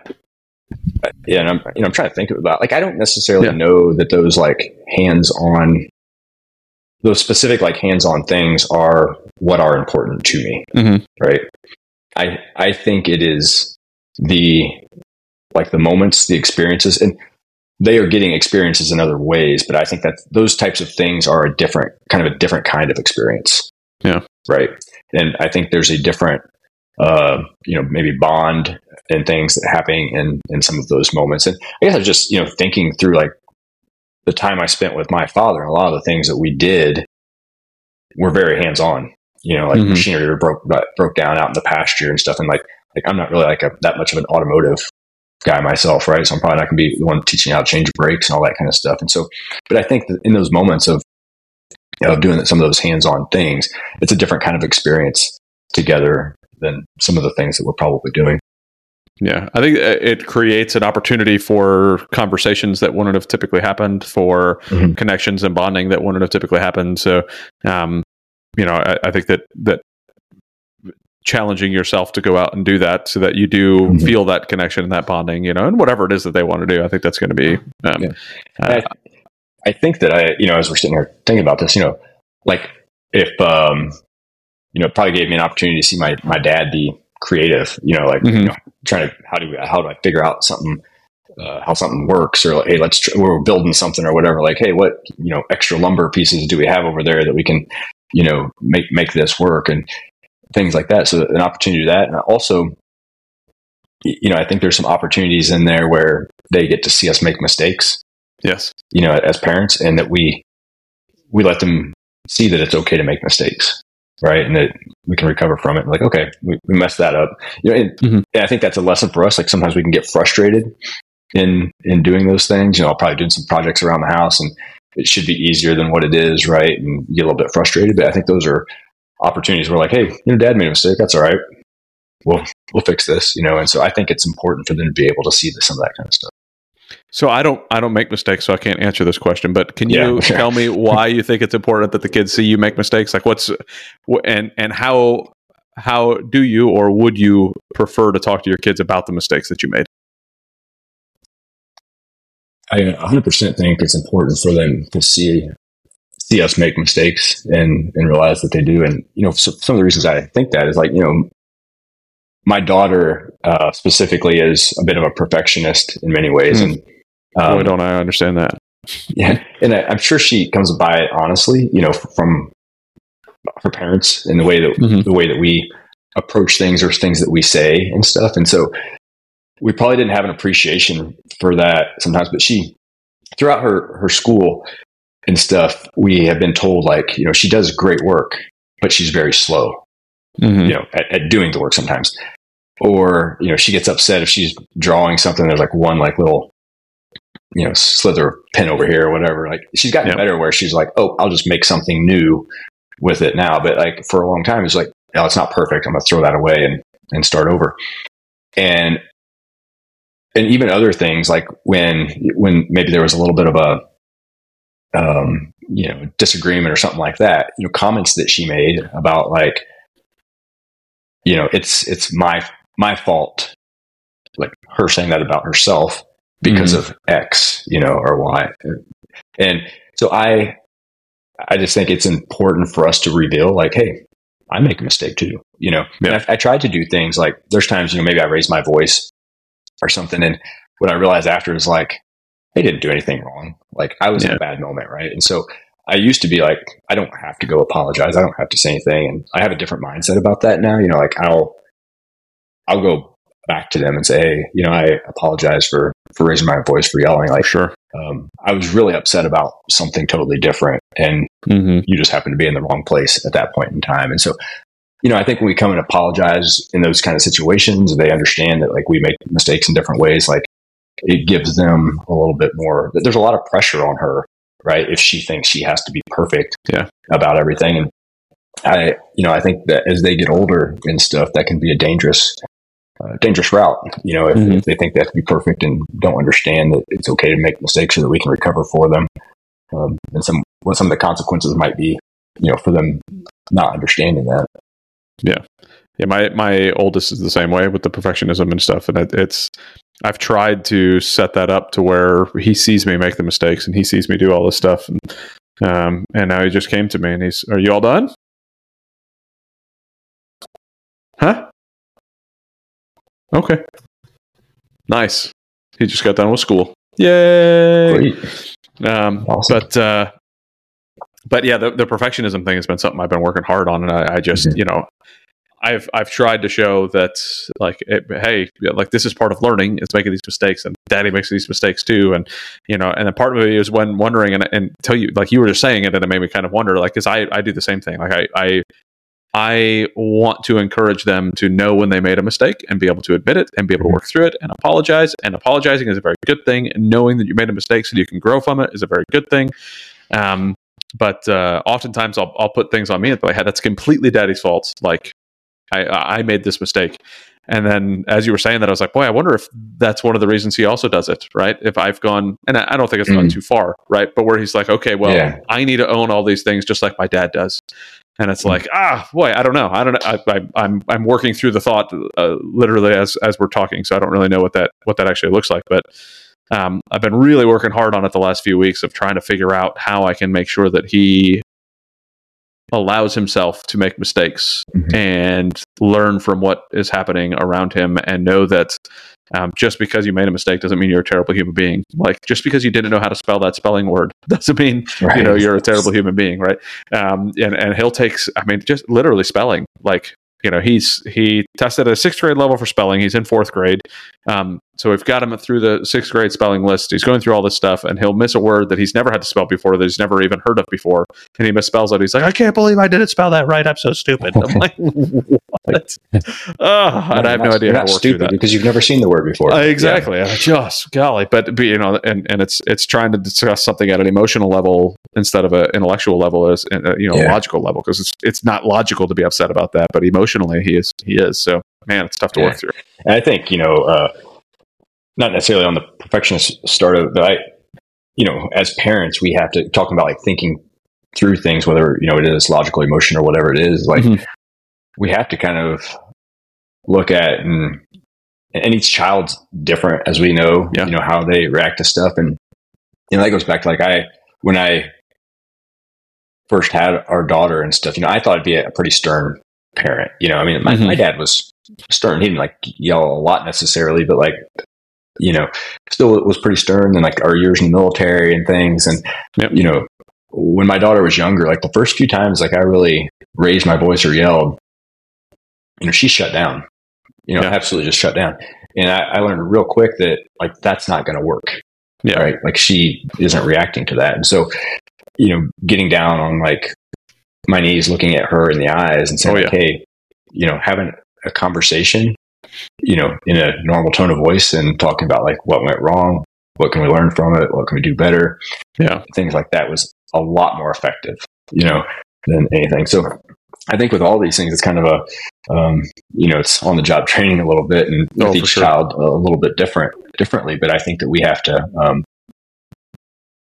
we, you know, as fathers and stuff, can't just you know nonchalantly or routinely go through and, and, we, we tend to go back to what we how we grew up right like this is mm-hmm. how i was parented or whatever and you said like you said you either go towards something or against it but even when we're either way we can't just like be routine about yeah. like hey this is how i'm going to parent you know i think we have to accept some of those signals back and and try to you know adjust rudder a little bit to use a mm-hmm. naval terminology in there um, and in our approach and stuff and sometimes it sometimes I think that's hard. You know, we have some pride in like I'm going to parent this way. This is what I, this, yeah. this way we always thought we were going to do it, and you know we have to be able to uh, take some of that feedback and ad- adjust to to still get the you know hopefully the result and stuff that we desired, but in a different way. Yeah.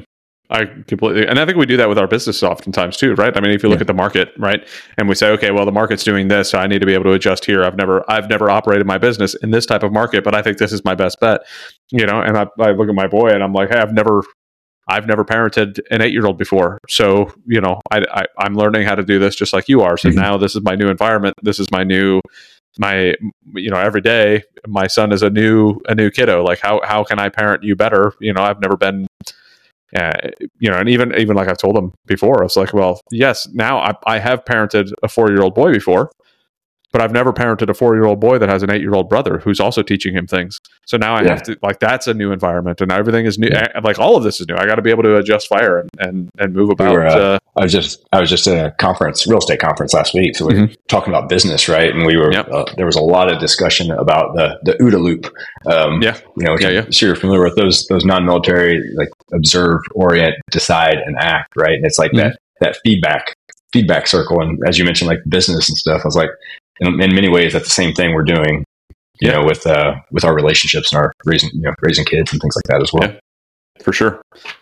All right. So, um, is there anything that you would like to bring up that we haven't talked about yet? Do you have anything that, uh, or any questions for me at all as we're coming close to an end on this one?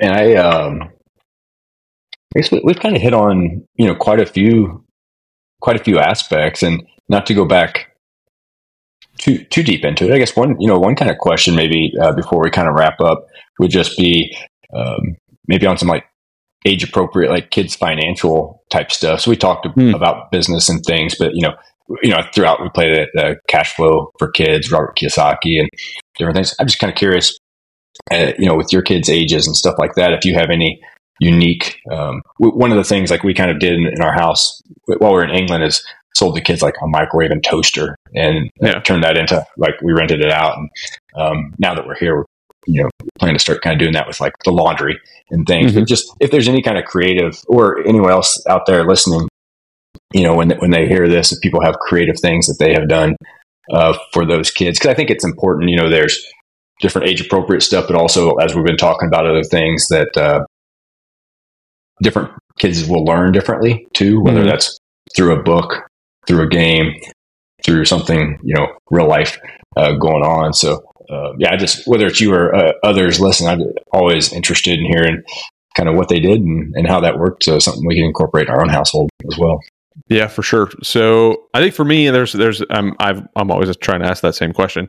Um, mm-hmm. So, uh, I started wanting to uh, well, I, I, talk to the kids about money all the time. I talk to them about finances. I help them, you know, kind of understand investing and what that actually means through conversation. And um, uh, even if it's you know learning how to invest, you know, twenty dollars that you earned by pulling weeds out in the front yard uh, into something, and let's let's turn that into thirty five dollars. Let's turn that, you know, let's grow these things and, and show it how it all works. And um, uh, but I think, honestly, the cash flow game is something that I really want to go buy because mm. I've heard nothing but great yeah. things about playing that with your kids. Um, you know, my son actually, we played Monopoly, and my oldest son kicked my butt with some Monopoly. I don't know. I'm like, I mean, he's going to be a killer real estate investor apparently later on in life because he was crushing me in that game. Um, uh, but it was a lot of fun to to play. But it's it's you know, uh, I don't know. I, I would love you know anybody that's listening again. Yeah, put it put it down in the comments. So yeah. there's one. Um, I haven't looked through all of them yet, so don't take this as as great advice. But there's a, a thing called the Tuttle Twins. Um, they have various different. Um, I think actually I got some books back here. Uh,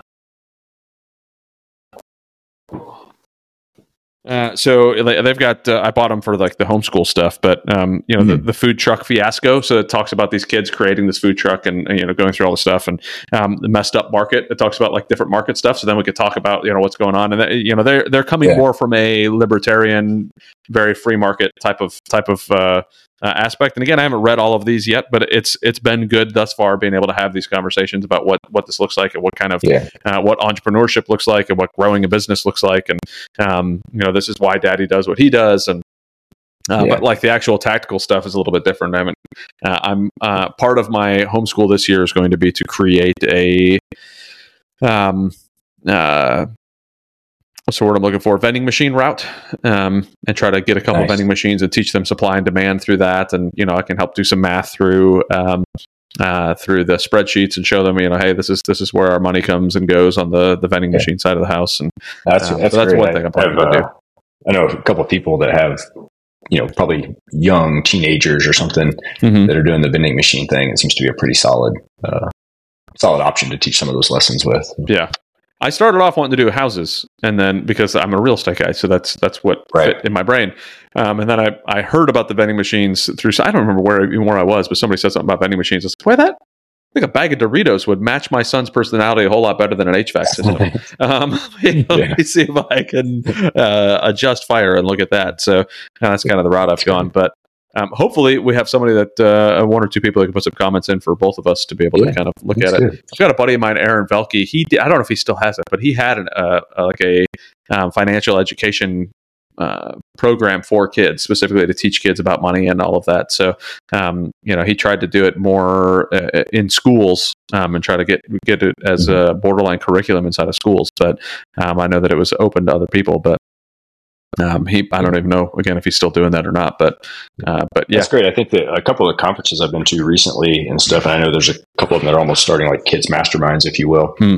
um, and stuff there. And some of those are probably more appropriate, like kind of in the a little bit in the teenage years, if you Yeah. if you will. So my my children are probably uh, a little bit young for for that, you know. But I yeah, I'm just I'm just always interested and uh, you know open to ideas that people have to kind of teach in uh, teach in different ways and just kind of get them exposed to them, hopefully in a you know somewhat interesting way uh, Mhm. for them. Yeah Yep, we uh, one one person I don't remember where I heard it, but it was one of those uh, as far as teaching kids about the use usefulness of money and how you could do it. Like give them, uh, hey, you guys know what we eat every week, you know, even even for you know a nine year old um, like our kids, like it just here's here's fifty dollars. Go walk around the grocery store and see what you could buy for your fifty dollars, and kind of understand you know what it takes. Like, hey, this is how we earn fifty dollars, and then this is what it this is what you're spending. So you know, Mhm. understanding what what the effort it was to be able to get the amount of groceries you have in your in your cart, just thinking about things a little bit differently. And if you know if you buy 17 boxes of cereal, you're already at 50 bucks, and now you don't have dinner. You only have breakfast. I mean, granted, I can eat cereal all Yeah. three meals of the day. Don't get me wrong, but you know. Um, but that was another thing that somebody recently told me about that I was gonna that I wanted to kind of implement as well. But just to get them thinking differently. Yeah. yeah, awesome. I appreciate that. All right. Well, Marcus, it was an absolute pleasure chatting with you. Thank you so much for jumping on. Um, if somebody wanted to, to reach out to you, get a hold of you, um, you know, l- learn some more about the passive investing side of the house or anything else, how can they get a hold of you? Yeah, I think the you know the best place probably is alonglegacy.com. So a longlegacy.com and there's a there's a calendar on there. You can schedule some time to chat. It's got my email address, Marcus at alonglegacy.com.